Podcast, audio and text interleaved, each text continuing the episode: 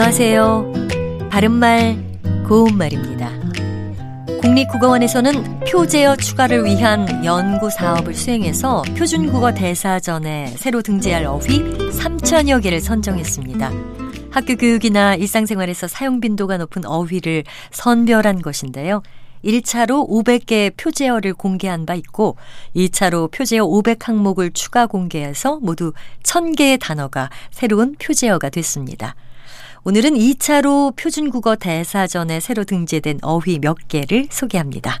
먼저 가격 대비 성능의 비율을 줄여 이르는 말로 어떤 품목이나 상품에 대해서 정해진 시장 가격에서 기대할 수 있는 성능이나 효율의 정도를 말하는 표현 가성비가 표준어로 인정됐습니다. 또 자녀가 많음 또는 자녀가 또 자녀가 많음 또는 많은 자녀를 뜻하는 표현인 다자녀만 표준어였는데요. 이제는 다둥이도 표제어로 올라가게 돼서 둘 중에 어느 표현을 쓰셔도 좋습니다. 이와 연결해서 우리 사회의 심각한 문제 중의 하나인 저출산도 표제어가 됐는데요. 저출산이라 함은 일반적으로 출산율이 2.1명 미만인 경우를 가리킵니다. 1차에서는 반려견, 반려묘가 추가됐는데 2차에서는 유기견과 유기묘가 새로이 표제어로 추가됐습니다.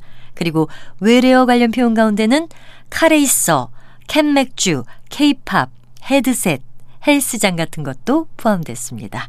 바른말 고운말 아나운서 변희영이었습니다.